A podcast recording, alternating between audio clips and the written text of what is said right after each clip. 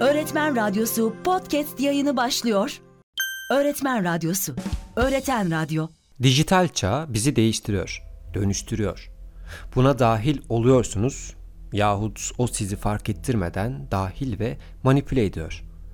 Kendimizi, bilincimizi, tüm bildiklerimizi, hafızamızı, hatıralarımızı, zihnimizi sürekli bir yerlere yüklüyoruz. Dünyanın herhangi bir yerinde sürekli soğutulmaya çalışılan fiziksel hard diskler var. Sanırım sıcak görünsün diye bu sürekli soğutulan teknolojiye bulut ismini verdiler ve diğer yandan öte yandan yeteri kadar güzel kullanırsanız bir bulut gibi her şeye benzeyebilirler. Bu bulut teknolojileri yaşamlarımızı içine sakladığımız birer kara kutuya dönüşüyor. Sürekli olarak başkalarının verileri bu verilerin içine karışıyor. Bu akışa o kadar yoğun maruz kalıyoruz ki başkalarının anılarını da o fiziksel kara kutuların içinde birlikte yaşıyoruz. Öyle ki zaman zaman başkalarının anılarını kendi anılarımızdan ayırt etmeye çalışmak için çaba harcıyoruz. Eğer yeteri kadar yakından ve uzun uzun dinlerseniz elinizdeki, evinizdeki pille çalışan yahut prize bağlı bu ekranların arkasından duyulabilen bir kalp atışı ve salona yayılan bir nem var. Teknoloji yaşıyor. Bizden hızlı nefes alıyor, bizden hızlı büyüyor ve bizden hızlı ölüyor. İnsanoğlunun binlerce yılda yürüdüğü mesafeyi yine insanoğlu eliyle kıyaslanamayacak kadar kısa bir sürede alıyor. Hızlı, karmaşık, oldukça basit ve net. Bu ışıklı, gösterişli uçurtma her gün biraz daha fazla parçamız oluyor. Her gün biraz daha derinlere akıyor. Bir kolaylaştırıcıdan daha çok bir bağımlılığa dönüşüyorlar. Artık bizden bağımsız değil, bizim bir uzantımız oluyor ve hala bu yeni uzantının ağırlığını hissedemiyoruz. Mesele şu ki teknoloji şu an için bizleri manipüle edebilen bir uzantımız, birer uzantımız. Pekala insanlığımız kullandığımız teknolojiden daha az miktarda kalırsa o zaman ne olur? Giyilebilen teknolojiler her gün gerçek anlamda tenimize ve derimizin altına hükmetmeye başladı. Sürekli olarak veri toplayan bu araçlar kitlesel anlamda ne gibi bir dönüşüme sebep olabilir? Peki ya bireysel olarak bize ne çeşit bir değişim sunarlar? İnsanlar son birkaç yıldan beri derilerinin altına taktıkları minik çiplerle teknolojiyi vücutlarının gerçekten de fiziksel bir parçası haline getiriyor.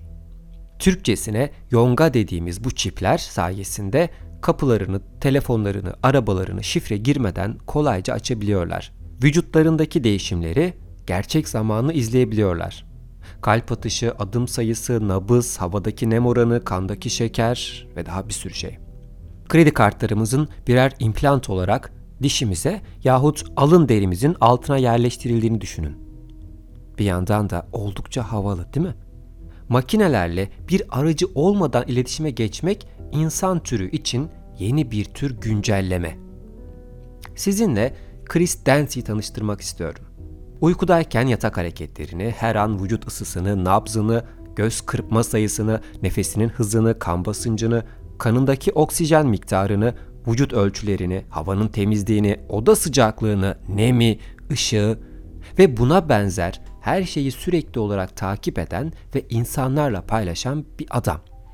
Chris Dancy dünyanın en teknolojik adamı. The most connected man on earth. Mindful Cyborg. Bunu tam olarak Türkçe'ye çeviremedim. Henüz. Araba kullanırken ne sıklıkla fren yaptığından, hangi hızda daha çok yol aldığına, hangi saatlerde ne tür sürüş refleksleri verdiğinden, ne kadar yakıt harcadığına her şeyin kaydını tutan bir adam. Tüm hayatını sarmış yüzlerce sensörle birlikte yaşıyor. Evet yüzlerce. Kendini kontrol etmek için 700'den fazla farklı sistem, 200'e yakın sensör, 25'ten fazla farklı giyilebilir cihaz kullanıyor. Bu her geçen gün biraz daha artıyor.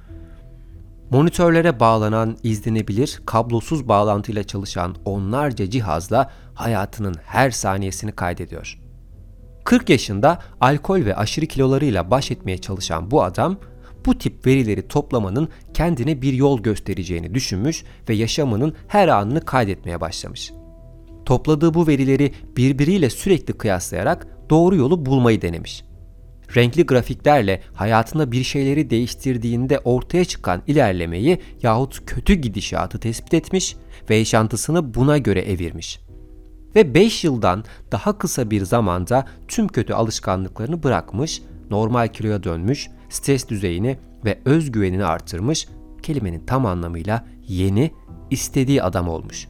Bu teknolojilere harcadığı para hayatına bir yük olmamış çünkü takip ettiği veriler hayatında yer alan birçok gereksiz harcamayı ortadan kaldırmış. Muazzam bir deney. İnsanoğlu bu dünyaya geldiği günden beri bilgi her zaman güçtür. Ve Dancy kendi hakkında her şeyi öğrenerek hayatını hackledi. Bu mümkün mü? Sanırım Dancy bunun mümkün olduğunu gösterdi. Sadece bir akıllı bileklik olan Fitbit'i 50 milyondan fazla insan kullanıyor. Şu an milyonlarca insanın sağlık verileri binlerce ticari firmanın elinde mevcut. Her gün neler yapıyoruz, ne yiyor, ne içiyoruz, alışkanlıklarımız neler, nabzımız ne zaman yükseliyor, nelerden mutlu olup nelere üzülüyoruz. Tüm bu verileri fark bile etmeden gönüllü olarak ücretli ve ücretsiz kullandığımız uygulamalar karşılığında büyük havuzlara aktarıyoruz. O halde hacklenebilir miyiz? Bu kadar kolay mı? Gözlerimizin ardına yerleştirilen kameralarla tüm gününüzü kaydettiklerini düşünün. Hangi anıların daha değerli olacağına nasıl karar verebiliriz? Eğer karar veremiyorsak bu anıların bir değeri olur mu? Tüm bunlar gerekli mi, gereksiz mi? E, bunu konuşmak ayrı bir günün konusu ancak biohackler çoktan hayatımıza girmiş durumdalar. Alınması gereken önden bunlardan uzak durmak, tüm bunlara karşı sürekli bir savaş vermek değil. İlk önlem bunların ne olduğunu bilmek. Veri ne demek? Hangi bilgi sadece sizde kalmalı? Neler paylaşılmalı? Hangi izinler ne için gerekli? Bunları çok ama çok iyi bilmeliyiz. Bir internet sitesine üye olurken yahut bir uygulamaya kayıt olurken hemen ekrandan gitsin diye ileri ileri diye işaretlediğimiz, okumadan verdiğimiz komutlar işte bu büyük bilgi havuzuna katkı sağlamanıza yarıyor. Bu kadar büyük bir bilgi havuzu insanlığın ilerlemesi için ciddi bir katkı sağlayabilir mi? Elbette sağlayabilir. Ancak etik değerlerin farklılaştığı bir gelecekte doğrunun bugünden farklı olmasına da sebep olabilir.